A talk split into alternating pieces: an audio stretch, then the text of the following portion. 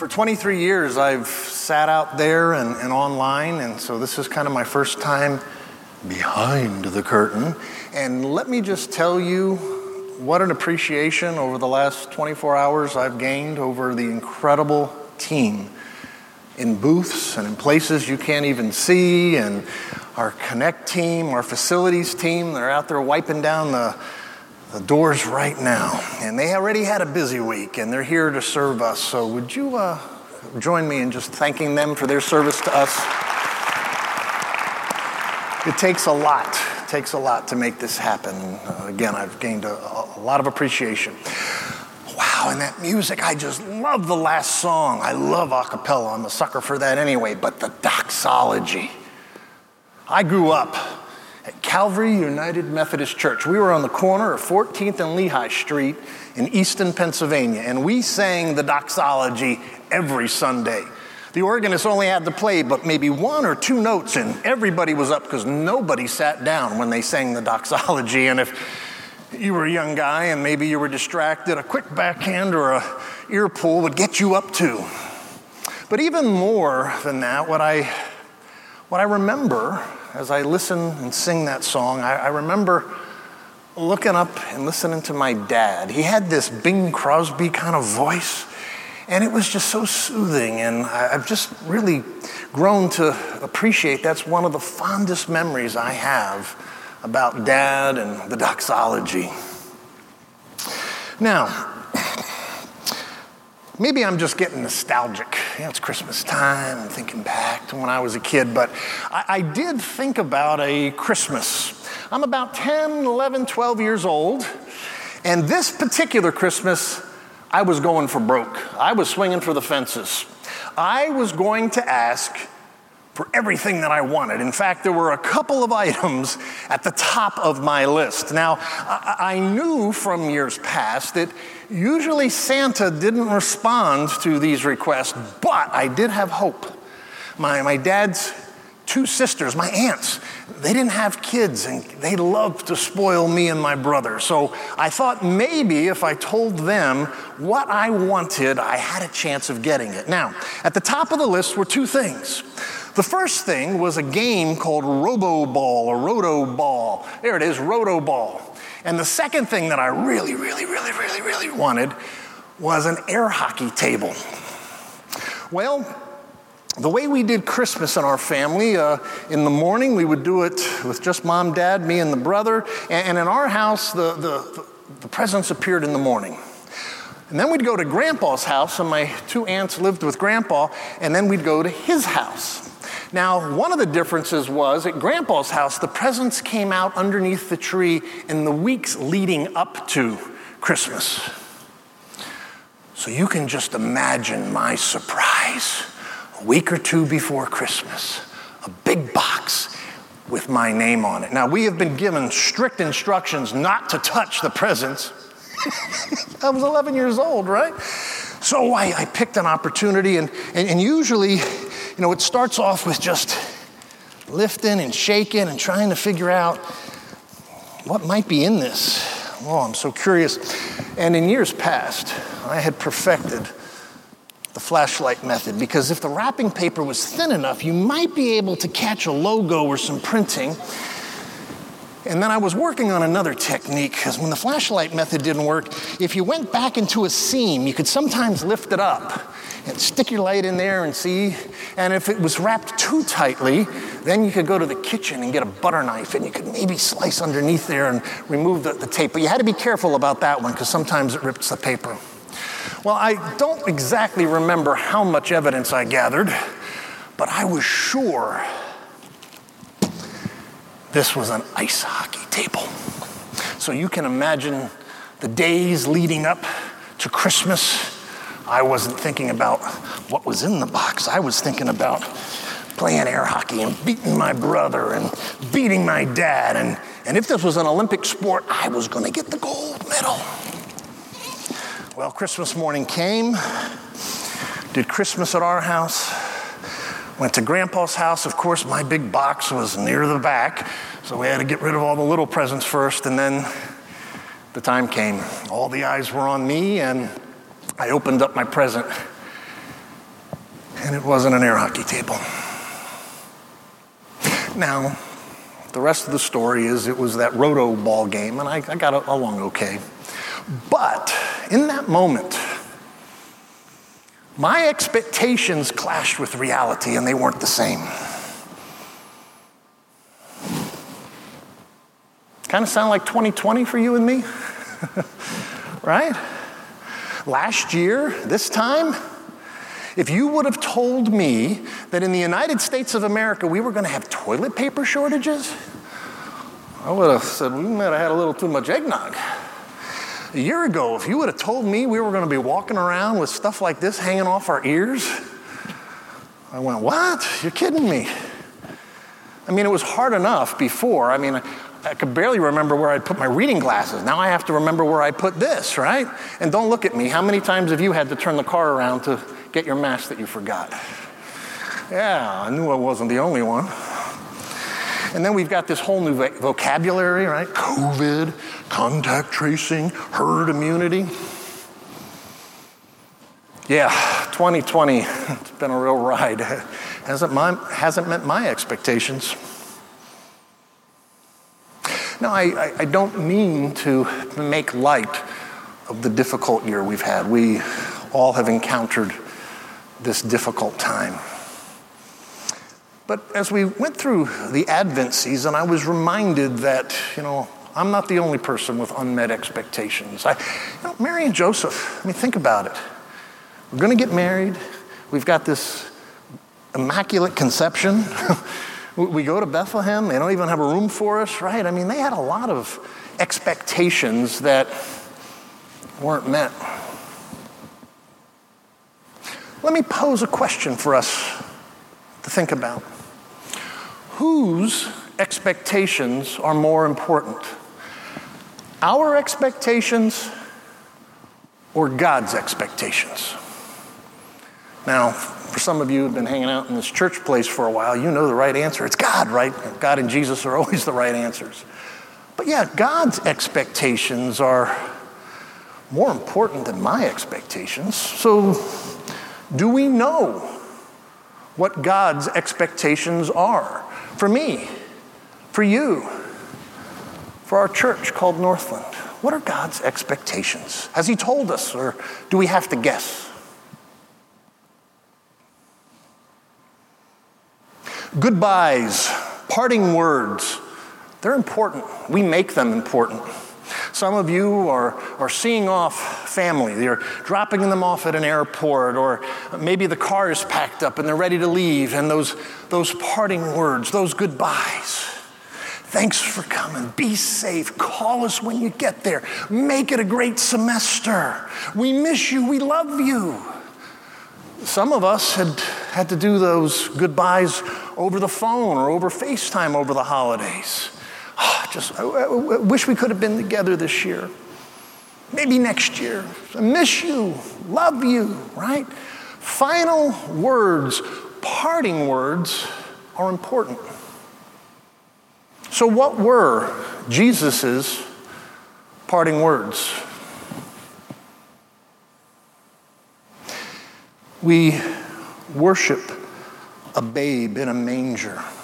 And in a few months, we'll worship the Savior who died for us, Good Friday and Easter. And, and then, you know, we kind of run out of holidays, but the story's not over. When Jesus arose from the dead, if you read through Matthew, Mark, Luke, and John, and then a little bit of First uh, Corinthians and the book of Acts, you can piece together that Jesus was with us for 40 days after his resurrection. And in those 40 days, there are 10 recorded interactions with people. Now, some of those interactions were just one on one. I mean, the very first one was, was Mary Magdalene when she went to the empty tomb and she was sobbing and she started talking to someone who she thought was the gardener, but it was, it was her Lord, it was Jesus. There are other times when Jesus is talking and connecting with his disciples in smaller groups or all of them. And there are some instances where he speaks to hundreds of people. We're going to drop in on the eighth recorded time that Jesus met with people. Now, the ninth time that he met with someone, all the Bible says is that he met with his half brother James. And that's it. They don't tell us anything that they talked about, but that was the ninth appearance. And then the tenth appearance was on the Mount of Transfiguration, where when he went off to be with the Father. And loosely paraphrasing that, he basically said, I'm leaving, I'm coming back, I'm going to give you the Spirit, work my plan. Again, loosely paraphrasing. Well, what's his plan? Well, follow me, excuse me, follow me to, uh, to what the disciple Matthew writes. Matthew is, is writing a first hand account of this. He was there, he's writing what he observed. And in the book of Matthew, chapter 28, we're going to start at verse 16. Then the 11 disciples went to Galilee, to the mountain where Jesus had told them to go. When they saw him, they worshiped him, but some doubted. I want to pause right there. But some doubted? There are some people that do not believe that the Bible is the inspired word of God, that it's just a collection of stories made up.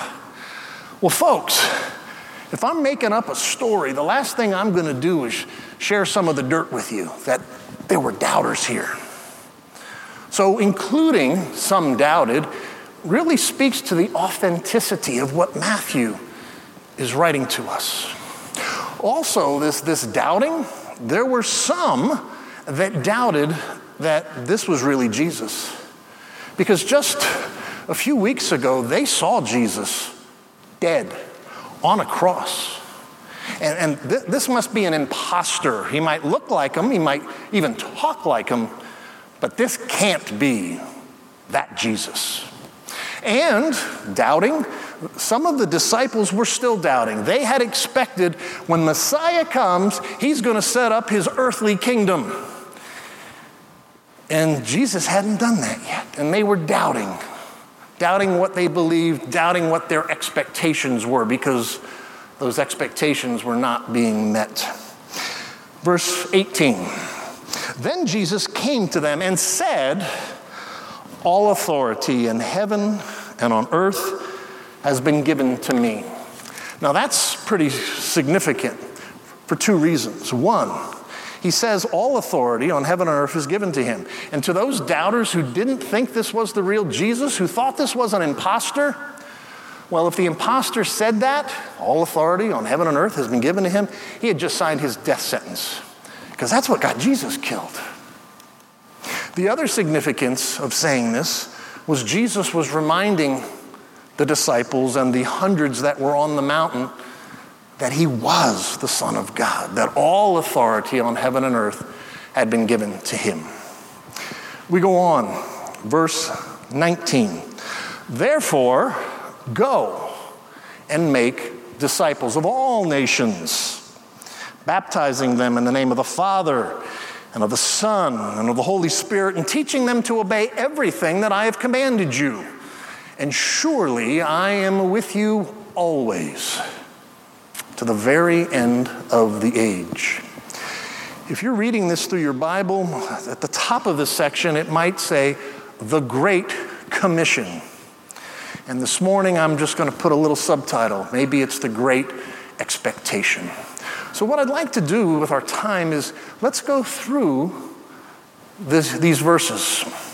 Let's dig into them. What do they really mean? Sometimes we, we hear things so often we forget what they really mean. So, the very first word, go.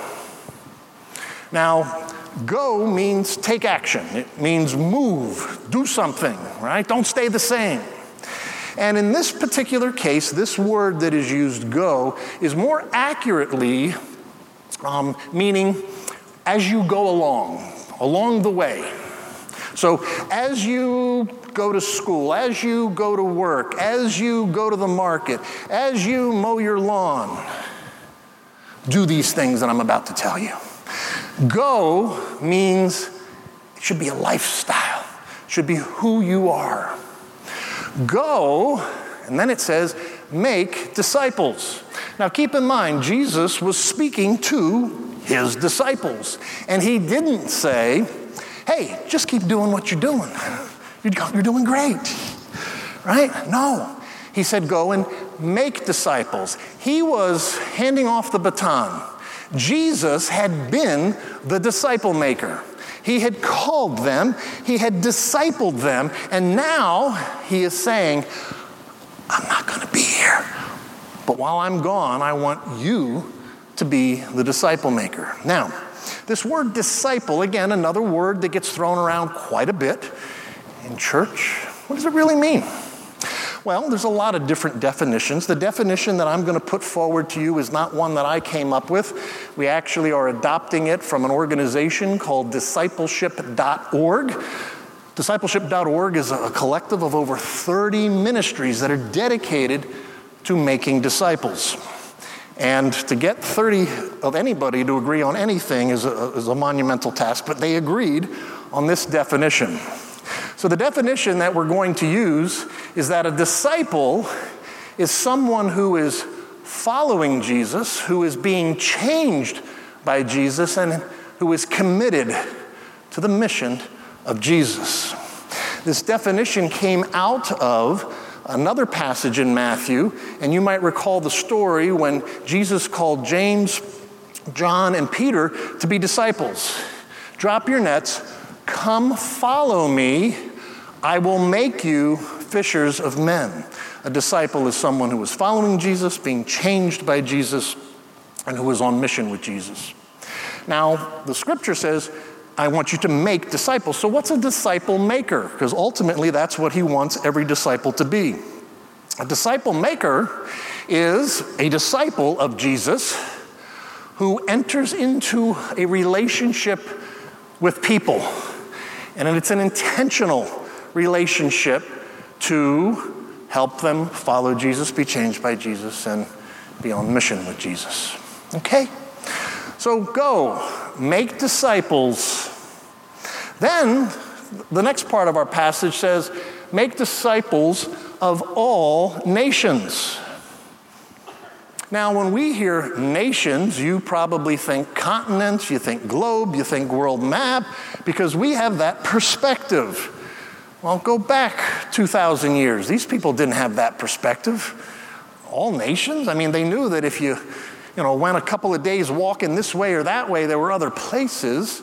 But one thing they definitely understood about all nations was there were a lot of different types of people, a lot of different groups, a lot of differences. They were Jews and Gentiles, Samaritans, Romans, right? And the, the verse says, go make disciples there too.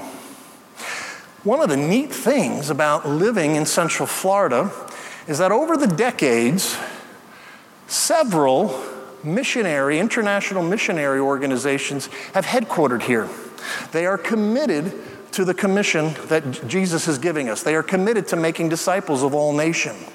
And the neat thing about that is a lot of them are part of our Northland family.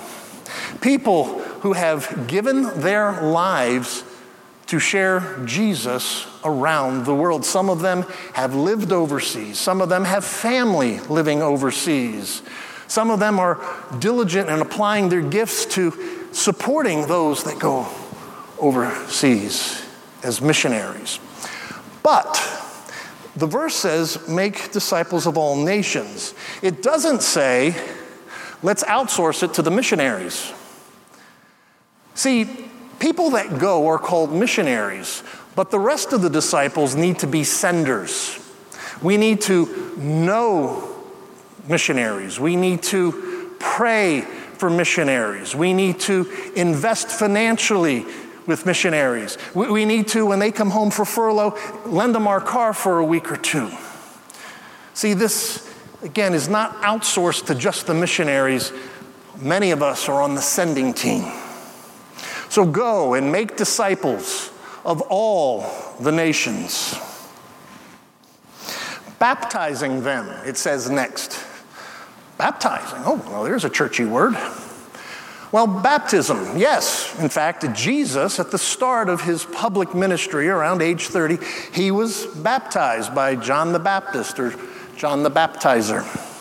Baptism is simply an external public profession of something that's happening internally. It's a commitment or a dedication that someone makes to Jesus. Jesus also gave us, we call them sacred practices, baptism and communion, right? The night he was betrayed. And that is why churches continue to practice these sacred practices of baptism and communion. And baptizing them in the name of the Father and the Son and the Holy Spirit. Once again, he is reminding us and his audience that he is who he says he is. He is, speaks with that authority. And then, the, starting with verse 20, and teaching them to obey. Teaching? Well, in our Western mindset, when we hear teach, we think classroom, we think teacher, we think students, they've got the answers, we don't. There's going to be quizzes, there's going to be tests. And that's not really what this word teaching means. In fact, remember to the very first word, go. See, this teaching should, should happen along the way.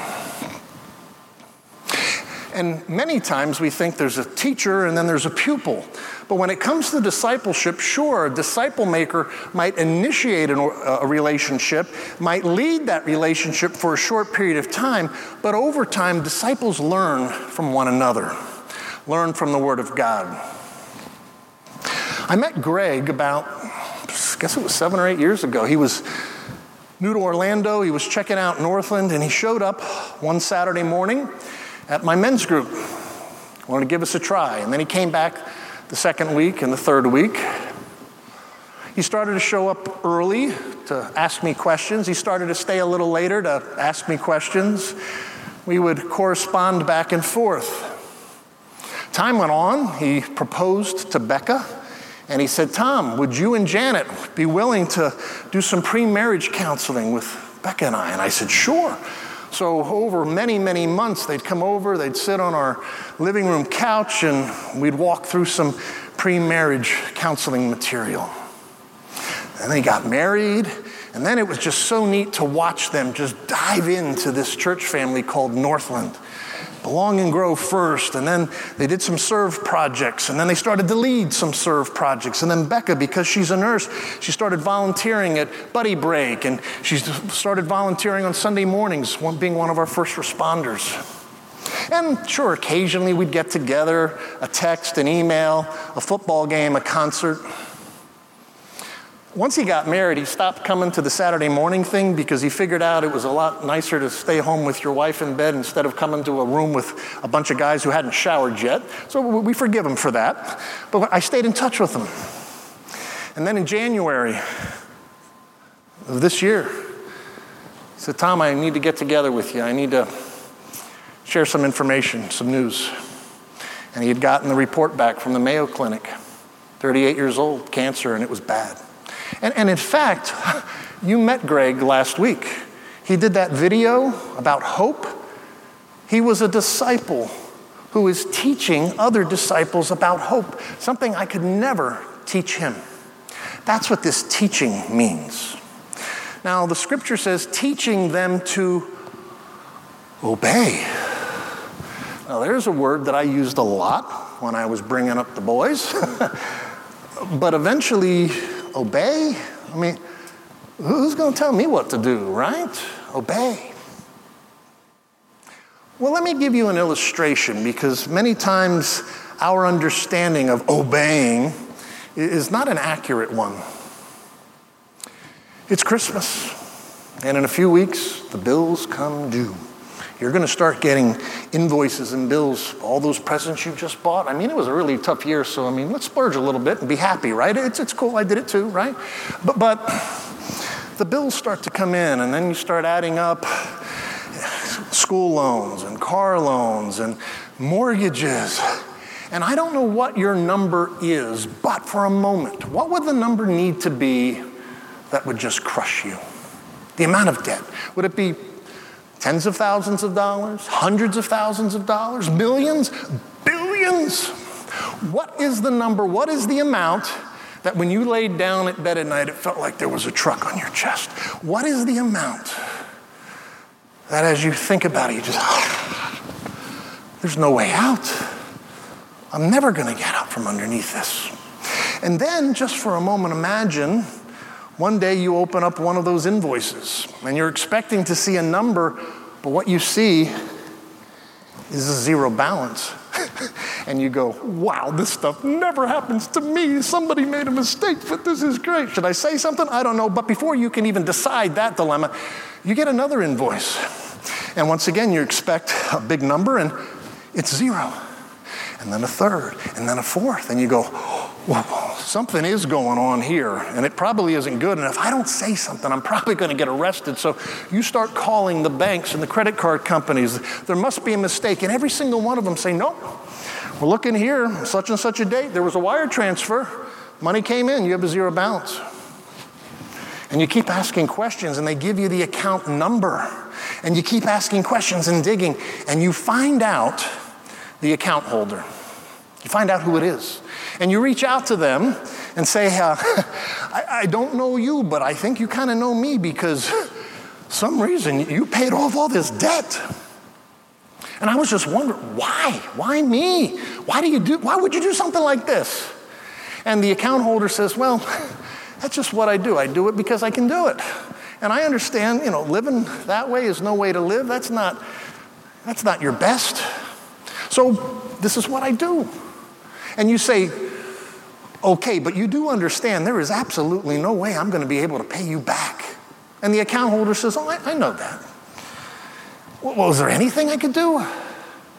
And the account holder says, well, how about this?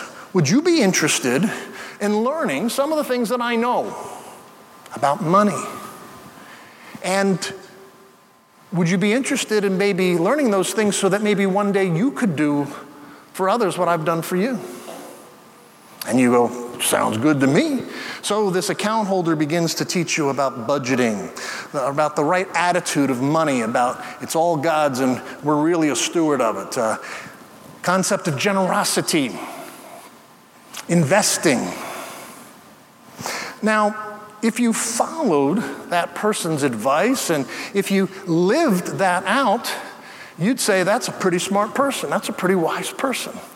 That's what obeying is. It's not something we have to do, it's something we get to do in response for what, in the Christian story, what Jesus has done for us. Back in the fall, Pastor Kevin shared another illustration of this idea of, of obedience, of bearing fruit. And in his illustration, he, he talked about imagine walking through an apple orchard or an orange grove. And you look and you see all of this fruit, you don't hear or see the trees struggling to produce fruit. The trees just do it because that's what they have been created to do. The verse that he was teaching us about was John 15, verse 8. This is, to, this is Jesus speaking. This is to my Father's glory, that you bear much fruit, showing yourself to be my disciples, and teaching them to obey everything that I have commanded you. Everything? Where's that at? Everything. right? No more and no less. The Bible, wholly inspired, inerrant Word of God, tells us what Jesus has commanded. And it is our responsibility as a disciple to understand what this is, not just so that we can teach others, not just so that we can obey it, but so that when there are people who want to add to this, we can call them out and say, no, no, no, that's not what this says. And when people say, well, you don't have to pay attention to all that stuff. I mean, some of that's old fashioned and out there. No, nothing more and nothing less. Teaching them to obey all that I have commanded you. And then the final sentence And surely I am with you always to the very end of the age. And surely I am with you always. I wonder why he'd have to say that. Well, because he knew it'd be tough. He knew there would be seasons where we would doubt. He knew there would be times when we didn't believe he was with us. And he's reminding us, surely I'm always going to be with you. Another thing he knew, he knew that we were all in a battle. There is a spiritual battle that rages between good and evil, God and Satan. And I know we don't like to talk about it very much, but just because we don't like to talk about it doesn't mean that it still isn't true. Satan, the evil one, Lucifer, there's a whole bunch of names for him. The Bible says that he wants to steal and kill and destroy. Those aren't really positive attributes. And we need to be reminded when He's coming at us that Father, Son, and Holy Spirit is with us, surely, always. And then the last part of our scripture says, until the very end of the age. Well, when's that? I don't know. However, this time of year, the beginning of the new year, the kooks come out there will be people that will tell you that they have studied scripture, they have plugged in all of these numbers and they've created an algorithm and Jesus is coming back next Thursday at 2:15 a.m. And then there'll be some others that don't even go to that extreme in that work. They just go, Yeah, I was walking along the street one day. Jesus told me he's coming back next Friday. Sell everything you own, come meet me, and he's going to take us up. I call them kooks because Jesus himself said, No one knows the hour or the day. Jesus said even he didn't know, that only the Father knew. Now, we might not know when he's coming back, but we have an inkling as to what's going to transpire when he does. Now, the disciple John, who again is in our audience here, near the end of his life, he was given dreams and visions from God, and he wrote them down in a book called Revelation. It's the last book of our Bible. If you haven't read the Bible, please don't start at Revolution. Revelation, excuse me, Revelation. Because Revelation is a tough read. It's tough for a couple of reasons. One is that it mentions a lot of different prophecies that have been made previously over the centuries in the Bible. Another reason why this book of Revelation is so difficult is that John is seeing something and he literally does not have the words to describe it. I mean, he's looking into heaven, he's looking at creatures and people, and he doesn't have the words. And if you read through Revelation, there are many times where you can just feel John struggling for the words that just don't exist. But in Revelation 19, verse 11. And this passage that I'm going to read fulfills about 34 prophecies that are in the Bible. But as John had this dream, he writes about when Jesus comes back. I saw heaven standing open, and there before me was a white horse whose rider is called Faithful and True. With justice he judges and wages war. His eyes are like blazing fire, and on his head many crowns. He has a name written on him that no one knows but himself, and he's dressed in a robe dipped in blood and has the name Word of God. The armies of heaven were following him, riding on white horses and dressed in fine linen, white and clean.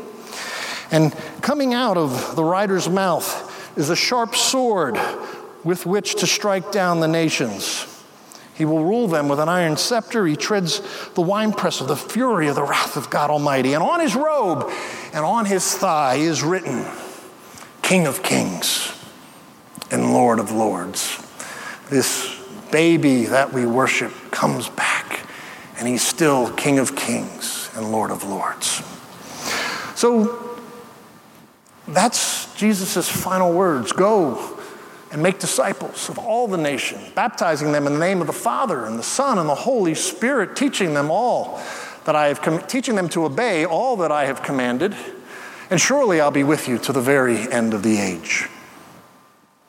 Jesus' final words need to be our first priority.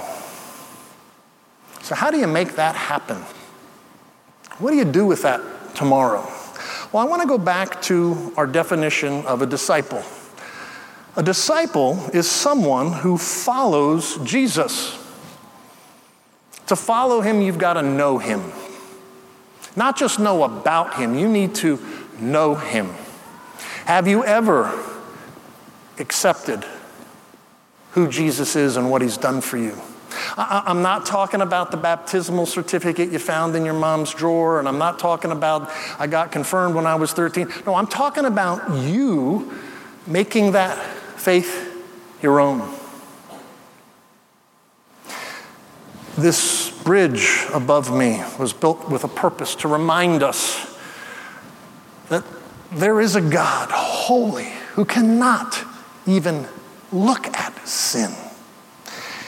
And then, at the other end of this very long bridge, there's us.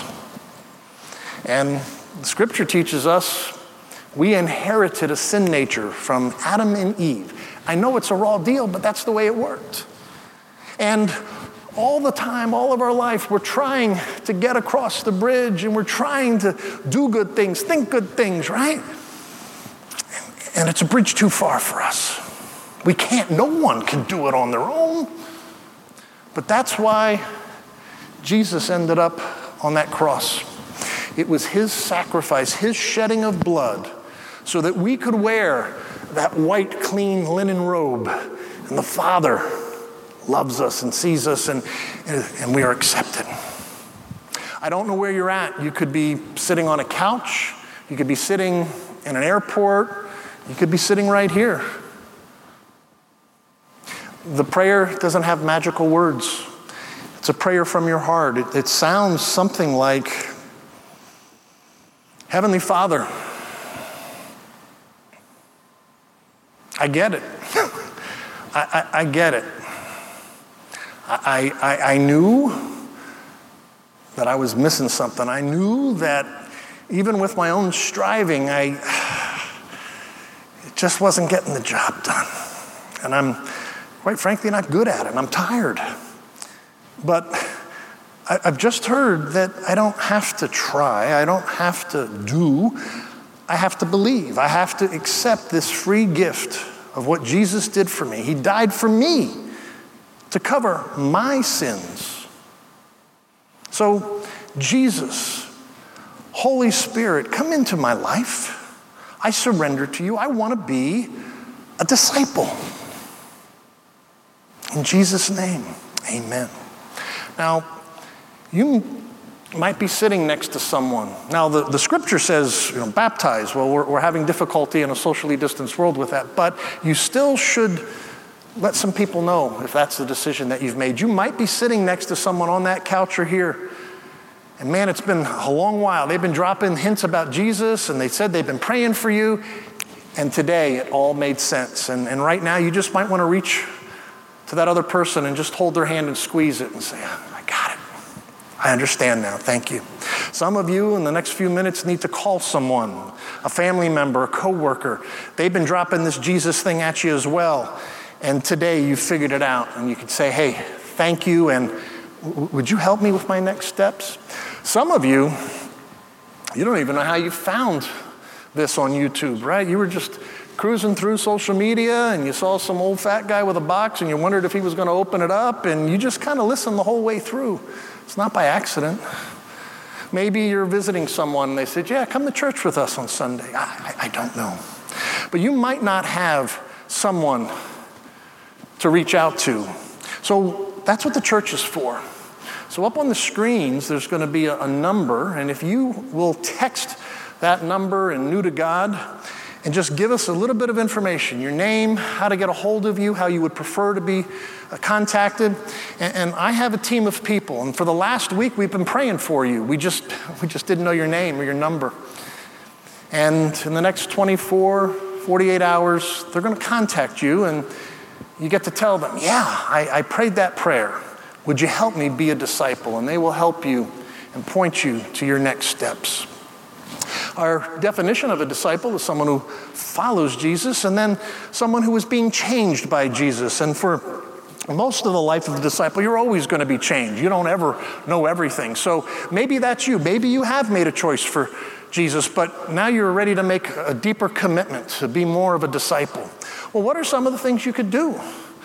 Well, best two things I could recommend are what Jesus did read the scriptures and pray. If it worked for him, it might work for us too. It's good practices. Another thing is uh, join us regularly. If you're not here, we miss you. And when people talk about stories of previous sermons and you weren't here, you, you don't get it all, right? But you, we miss you if you're not here. What would it look like if we binged on Jesus as much as we're binging on a lot of other things this year? And to get even more out of worship, We've got this thing called Digging Deeper. Gus mentions it a lot, and it's something you can download online or on Tuesdays we email it out. But part of the sermon preparation is we have a couple of questions that you can read through, you can talk through with other people. And this week's has some resources. You might have a lot of questions about this thing called this thing called Christianity or Jesus. You might want to learn how do I read my Bible? I don't think I just pick it up and start reading it like a novel, do I? No. So there's resources there that can walk you through how to read the Bible, how to pray, how to tap into the power of the Holy Spirit. So those resources are there for you in digging deeper. Some of you, you've been listening to me, but you haven't heard a word I said. Because right now, the pain is screaming so loud, you can't hear anything. This was the first Christmas without them and it hurts. Maybe this Christmas wasn't that special. Maybe it was just another day, another step on a downward spiral, and you don't know how to get off. You know, sometimes the first step in growing in Jesus is asking for help, having some people come around you to help you through grief, to help you through some of the issues that you might be dealing with, some of life's habits, hurts, and hangups. In the Engage paper that we keep talking about that you can get on your way or you can download online, it's a great article. What are some of those hurts and habits and hangups? It might be codependency. It might be an addiction to love and relationships. It might be an issue with anger. It might be sexual addiction. It might be issues with food. You might have been a victim of some abuse, physical or sexual or emotional. Maybe you've got a drug and alcohol issue. Some of the neatest disciple makers I know have been where you're at, but Christ has gotten them through it. And now they're disciple makers. They would love to come alongside of you and help restore you in Jesus. It's a great opportunity. And then uh, finally, our definition disciple is someone who follows Jesus, is being changed by Jesus, and then is on the mission with Jesus. Well, we just learned about the mission. Maybe you're ready to be a disciple maker, and you don't know how to start. Well, there's a article, just some Q&As that'll tell you a little bit more about the journey that we have been on. It addresses some interesting questions like, is there a difference between a Christian and a disciple? I'm not going to tell you, you have to read the article. And in this article, it'll point you towards the worship guide or uh, northlandchurch.net slash disciples. And on that form, you can tell us who you are. You can tell us how we can help you. You might want to be a disciple maker, but how do I get started? What, what do I use? We can help you with that. I don't know how to do it. We can help you with that. We're developing a, a, team of coaches that will walk with you. Some of you don't have two or three people that you could invite to disciple. Let us know that because we have a lot of people saying, I want to be discipled, but no one's asked me yet. And we can connect a disciple maker with a disciple. So be a part of that. That might be your next step. The vision of this church is engaging people to be fully alive in Jesus. And today you learn the mission. We're going to follow Jesus together by making disciples that make disciples. Please stand and receive the benediction.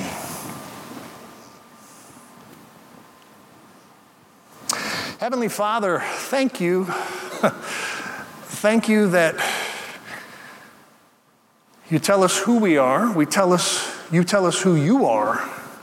And now we know the mission that we are on. Be with my brothers and sisters.